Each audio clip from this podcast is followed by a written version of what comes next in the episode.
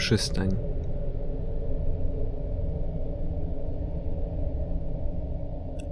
Rozważania te w oczywisty sposób powinny momentalnie zaprowadzić nas w rejony tematyki związanej z powstającymi właśnie wielkimi religiami. Dziś w instytucie wydarzyło się jednak coś, czego nie w sposób nie opisać natychmiastowo, póki emocje wciąż wibrują, a waga przełomu pompuje krew w zastygłych, dzień po dniu pozbawionych pierwiastka nadziei żyłach. Aby zachować ducha dzisiejszych nastrojów, najpierw zabrałem się do zanotowania na gorąco najważniejszych wydarzeń. Później zorientowałem się, że bez podania odpowiedniego kontekstu będą one dla czytelnika bezsensowne, przez to w ogóle nie doświadczy ich znaczenia. Stąd też, zanim przejdziemy do rozemocjonowanej diarystyki, objaśnię kilka kwestii. Pierwszą z nich jest największe zadanie, które stoi przed realizatorami projektu Przystań. Postaram się zrobić to zręcznie i szybko, wszelkie zbędne w tej chwili detale uzupełniając później. Jak nie trudno się domyślić po dotychczasowym przebiegu opowieści, Przystań jest projektem naukowym z gatunku tych nowatorskich choć takie postawienie sprawy może być potraktowane przez przyszłych studentów tego tekstu jako olbrzymie niedopowiedzenie. Ujmę to więc inaczej. Jeśli przystań nie zasługuje na przydomek nowatorski, to nic na niego nie zasługuje.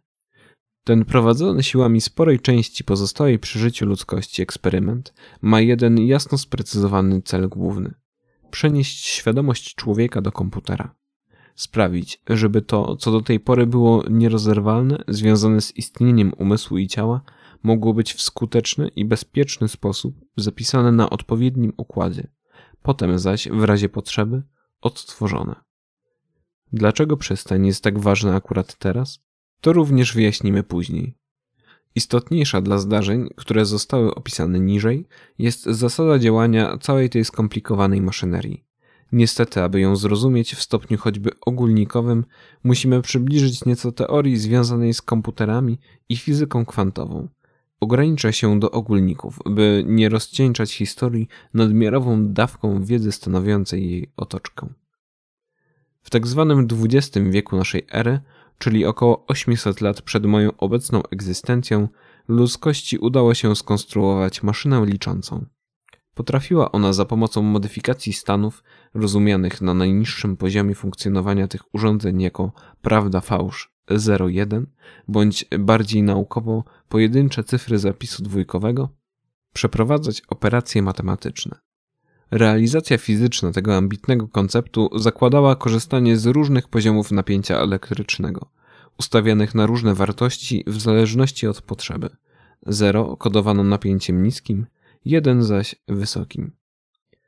Pomysł szybko zrewolucjonizował naukę, ale już po niespełna stu latach wyszło na jaw jego największe ograniczenie.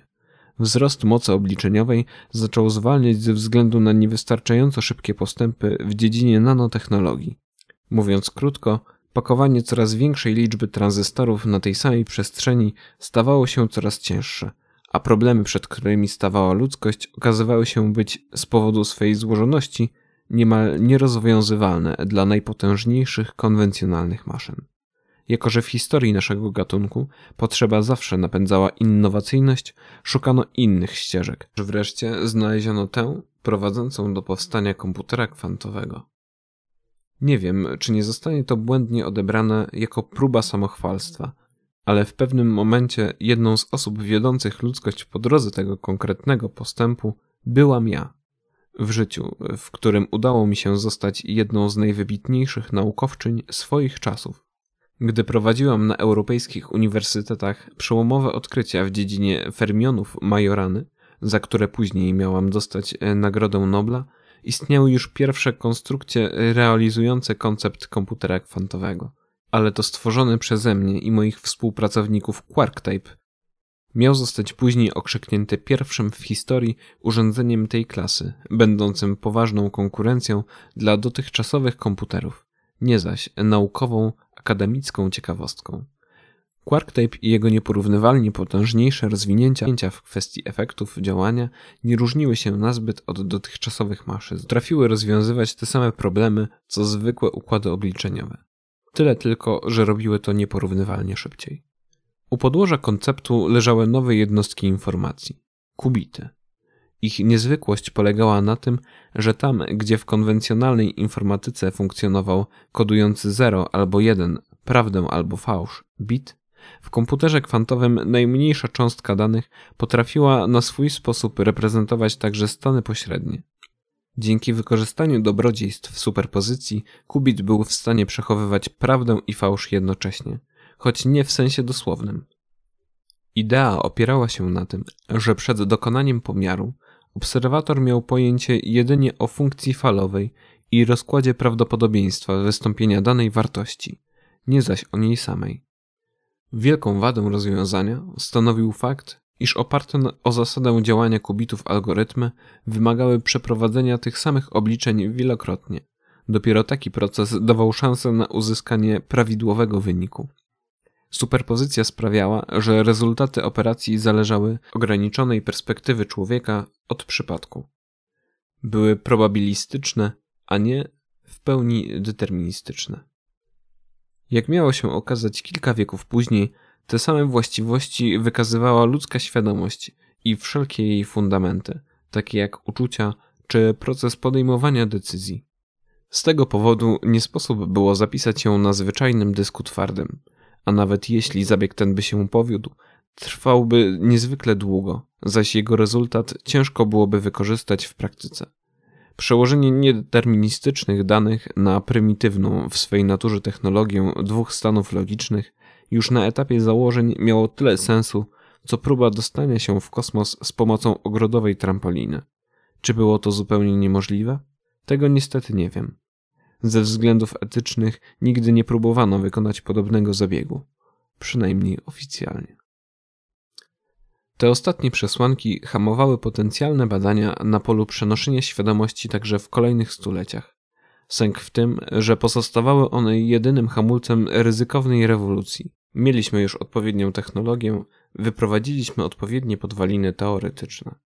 Kwestią, która budziła sprzeciw, była wyłącznie etyka całego przedsięwzięcia. Aż wreszcie jako ludzkość postawiliśmy się pod ścianą. I także ta ostatnia blokada została zwolniona. Operując skrótem myślowym, tak właśnie na świat przyszła przystań. Zadaniem projektu od samego początku jego istnienia jest realizacja w praktyce teorii dotyczącej zapisu świadomości. Przez cały okres dotychczasowych prac nad przystanią poczyniliśmy pewne postępy, jednak do dziś tkwiliśmy w martwym punkcie. Udawało nam się tworzyć układy odzwierciedlające mózgi stosunkowo prostych organizmów. Tak, między innymi stereotypowych myszy laboratoryjnych. Ale umysły istot bardziej skomplikowanych przerastały nasze możliwości. Zanim byliśmy w stanie odtworzyć świadomość choćby psa czy kota, podatny na dekoherencję układ wypaczał pierwotne informacje i sprawiał, że z zapisu kwantowego nie udawało się złożyć żadnej formy spójnej, podobnej do pierwowzoru, a przede wszystkim zdolnej do egzystencji. Tym większym szokiem były dla mnie wydarzenia, o których napisałem niżej. Obudziło mnie połączenie przychodzące o czwartej nad ranem. Jako, że byłem w swoim mieszkaniu, a osoba dzwoniąca wyrażała chęć wideokonferencji, gestem dłoni przekierowałem sygnał na hologramowy projektor. Nie pomyślałem jednak o tym, że właśnie zostałem wyrwany z głębokiego snu. Oślepił mnie blask, który stopniowo zamieniał się w coraz bardziej wyraźną sylwetkę mojej serdecznej przyjaciółki, a dawnej partnerki, Judith. Co tam? Próbowałem zapytać, ale nim zaspany wypowiedziałem te dwa słowa, Judith przerwała mi. Musisz natychmiast do nas przyjść. Nie uwierzysz. Niemal krzyczała rozentuzjazmowana. Szeroko otwarte oczy, których rozmiar uwydatniany był dodatkowo przez okulary rozszerzonej rzeczywistości, miały w sobie potężny ładunek ekscytacji. Mam nadzieję, że to nie jest znowu jakaś pierdoła, odpowiedziałem z lekką goryczą, choć bardziej drocząc się. Judy zmarszczyła brwi. Wiedziałem, że jest to u niej oznaka poirytowania, gdy ktoś deprecjonuje jej poważną wypowiedź. Jako, że byliśmy przez długi czas blisko, znałem ten grymas aż za dobrze. Chodź tu natychmiast, Andrzej. Rzuciła jeszcze, po czym rozłączyła się, jakby nie chciała tracić czasu na zbędną rozmowę. Hologram zgasł, a pod moimi powiekami przez chwilę migotały jeszcze powidoki jej pociągłej twarzy, kręconych blond włosów i okularów w niemodnych oprawkach. Ubrałem się szybko i wyszedłem z pokoju. Winda momentalnie zawiozła mnie na dół. Cieszyłem się, że nie spotkałem nikogo po drodze do wyjścia. Proces wybudzania się i doprowadzania do porządku postanowiłem odbyć już w trakcie tej krótkiej podróży. To też ewentualny przypadkowy współtowarzysz zobaczyłby, jak serwuję swojej trupiej facjacie serię słabych uderzeń otwartą dłonią. Po czym kilkoma haustami wypijam pół litra wody zmieszanej z elektrolitami i substancjami energetyzującymi. Gdy opuściłem budynek, moim oczom ukazało się rozświetlone państwo miasto. Widok ten zawsze budził we mnie ambiwalentne odczucia. Był na swój sposób piękny i wywoływał dreszcz podniecenia, lecz jednocześnie w samym jego rdzeniu tkwiło coś smutnego, może wręcz żałosnego. Wszystkie te lampy, reflektory i światła wskazujące krawędzie chodników utrudniały bowiem dostrzeżenie czegoś jeszcze piękniejszego nocnego nieba rozpościerającego się nad moją głową. Nie jestem typem człowieka, który idealizuje przyrodę, ale jest coś absolutnie fascynującego w kosmicznym pejzażu tworzonym przez niezliczone gwiazdy. Kiedyś zastanawiałem się nad dokładną przyczyną takiego stanu rzeczy i pośród wielu podświadomie realizowanych teorii jedna wydała mi się wyjątkowo trafna. To wszystko, co tam widzimy, jest poza naszym zasięgiem, więc nie jesteśmy w stanie tego zepsuć. Możemy doprowadzić swój planetarny dom do ruiny, ale na koniec dnia zawsze jesteśmy w stanie zerknąć w górę i z ulgą stwierdzić: Nabroiliśmy tutaj, ale tam nic się nie zmieniło. Przy założeniu, rzecz jasna, że jesteśmy poza aglomeracją miejską, przysłaniającą nam ten widok swym egoistycznym zestawem żółtawych świateł. Może więc jednak w pewien sposób nawet to potrafimy zniszczyć i zubożyć? Jak błyskawica przeszedłem przez śpiące ulice – w powietrzu unosił się jedynie subtelny dźwięk działających nieustannie urządzeń, których w Nowej Islandii jest pełno. Oczyszczalnie powietrza, elektrownie, wreszcie zakłady produkujące bez przerwy pożywienie na kolejne dni. Trafiłem akurat na środek zmiany większości nocnych marków, napędzających swą pracą nasze małe królestwo, więc nie minąłem po drodze wielu ludzi. Rzuciła mi się w oczy jedynie dziewczyna śpiąca pod automatem z darmowymi środkami higieny. Upewniwszy się, że nic jej nie jest, skorzystałem z innego dobrodziejstwa wybudowanego kawałek dalej dystrybutora wody pitnej. Postawiłem obok zmęczonej obywatelki kubek płynu, po czym ruszyłem dalej, mijając po drodze głównie beton, technologię i żelastwo oraz szarawą biel chłonącą żółć ulicznych lamp, przybierającą tym samym najobrzydliwszy kolor, jaki jestem w stanie sobie wyobrazić. Chwilę później byłem już w instytucie, Przecisnąłem się przez nadwyraz skromne drzwi prowadzące do wnętrza tego budowlanego molocha i przebiwszy się przez pusty hol, wjechałem na piętro laboratoryjne. Od samego wejścia na ów poziom dało się wyczuć panujące podniecenie. Wszyscy naukowcy mający teraz zmianę znajdowali się nie przy swoich standardowych stanowiskach badawczych, a stłoczeni w sali na końcu głównego korytarza. Tak przynajmniej wnioskowałem po odgłosach niosących się z tamtej strony. Po drodze udało mi się spotkać jedynie wychodzącego akurat z kuchni kolegę po fachu. Radziwa, dzierżącego swój nieodłączny atrybut. Kubek z kawą. Oczywiście syntetyczną i doprawioną sporą dawką czegoś, co przez stulecia ludzie nazywali pogardliwie chemią. Dla mnie, pamiętającego zapach świeżo zmielonych ziaren kawowca, była to mieszanka ledwo nadająca się do picia. Dla niego zaś, rzecz jasna, najlepszy tego typu napój na świecie. Zatrzymałem się przy nim. I co, udało im się w końcu znaleźć dowód? Zapytałem z przyjęciem i spojrzałem mu w oczy. Odwzajemnił to pytającym uśmiechem. Udałem lekkie zniecierpliwienie. Ale że co? spytał wreszcie zdezorientowany. Jaki dowód? Na to, że twoja matka faktycznie mogła mieć potomstwo z psem. Odparłem nie tracąc powagi. Radziw już w połowie zdania uniósł kąciki ust i rzucił we mnie jakąś obelgą. Znałem go całkiem dobrze i wiedziałem, jakie ma poczucie humoru. Moje obecne wcielenie średnio się czuło wypowiadając takie żarty, ale potrafiłem to perfekcyjnie maskować. Przez setki tysięcy lat zdarzyłem się nauczyć wszystkich charakterów i dla każdej napotkanej osoby byłem w stanie przybierać cechy, które jej akurat leżały. Poczucie lekkiej drętwoty dowcipu z psem było niczym w obliczu zadowolenia, jakie momentalnie wymalowało się na twarzy Rajiva. Resztę krótkiej drogi pokonaliśmy wspólnie. Co oni takiego odkryli? Zdążyłem jeszcze zapytać, aby choćby po części przygotować się na to, czego za chwilę się dowiem. Kolega zdążył jednak rzucić tylko sympatycznie kąśliwe wszystko, Andrew. Nie było czasu pytać o szczegóły. Znajdowaliśmy się już w sali, w której zwyczajowo obserwuje się przebieg eksperymentu. Monitory, głośniki przestrzenne, hologramy i wygodne krzesła, które choć było ich kilkadziesiąt, i tak nie pomieściły wszystkich zainteresowanych. Większość naukowców stała jeden przy drugim. W kącie sali szybko spostrzegłem Judith. Trzymała dłoń tak, jakby podpierała podbródek. Ukradkiem gryzła paznokcie. Na jednym z ekranów zobaczyłem transmitowany na żywo zapis wideo. Początkowo nie zrozumiałem, co jest grane. Zwróciłem się znów po cichu do Rajiva. O co chodzi? Zgrywają świadomość, odparł z dumą w głosie, delektując się faktem, że wie w tej chwili coś, czego ja nie wiem. Przypatrzyłem się dokładniej wyświetlanemu na ekranie obrazowi, aby nie strzelić gafy. Wreszcie zauważyłem zdezorientowany. Przecież to jest marmozeta. Usłyszał to ktoś stojący przed nami. Nie znałem go za dobrze, dopiero się wdrażał w zespół. Poza tym pracowaliśmy obecnie w innych godzinach. Doszedł do mnie jego przyjacielski śmiech. Nieźle, nie? Spytał, odwróciwszy się do mnie z rozpromienioną twarzą. Wstrzymywałem się przez chwilę z dalszymi pytaniami. Obserwowane przez nas zwierzę zostało poddane narkozie. Leżało na plecach. Wyglądałoby na martwe, gdyby nie unosząca się bardzo powoli i miarowo klatka piersiowa. Na drugim monitorze wyświetlano znane mi liczby i wskaźniki. Stan układu. Potencjalny przebieg ewolucji. Dokładność algorytmu kwantowego.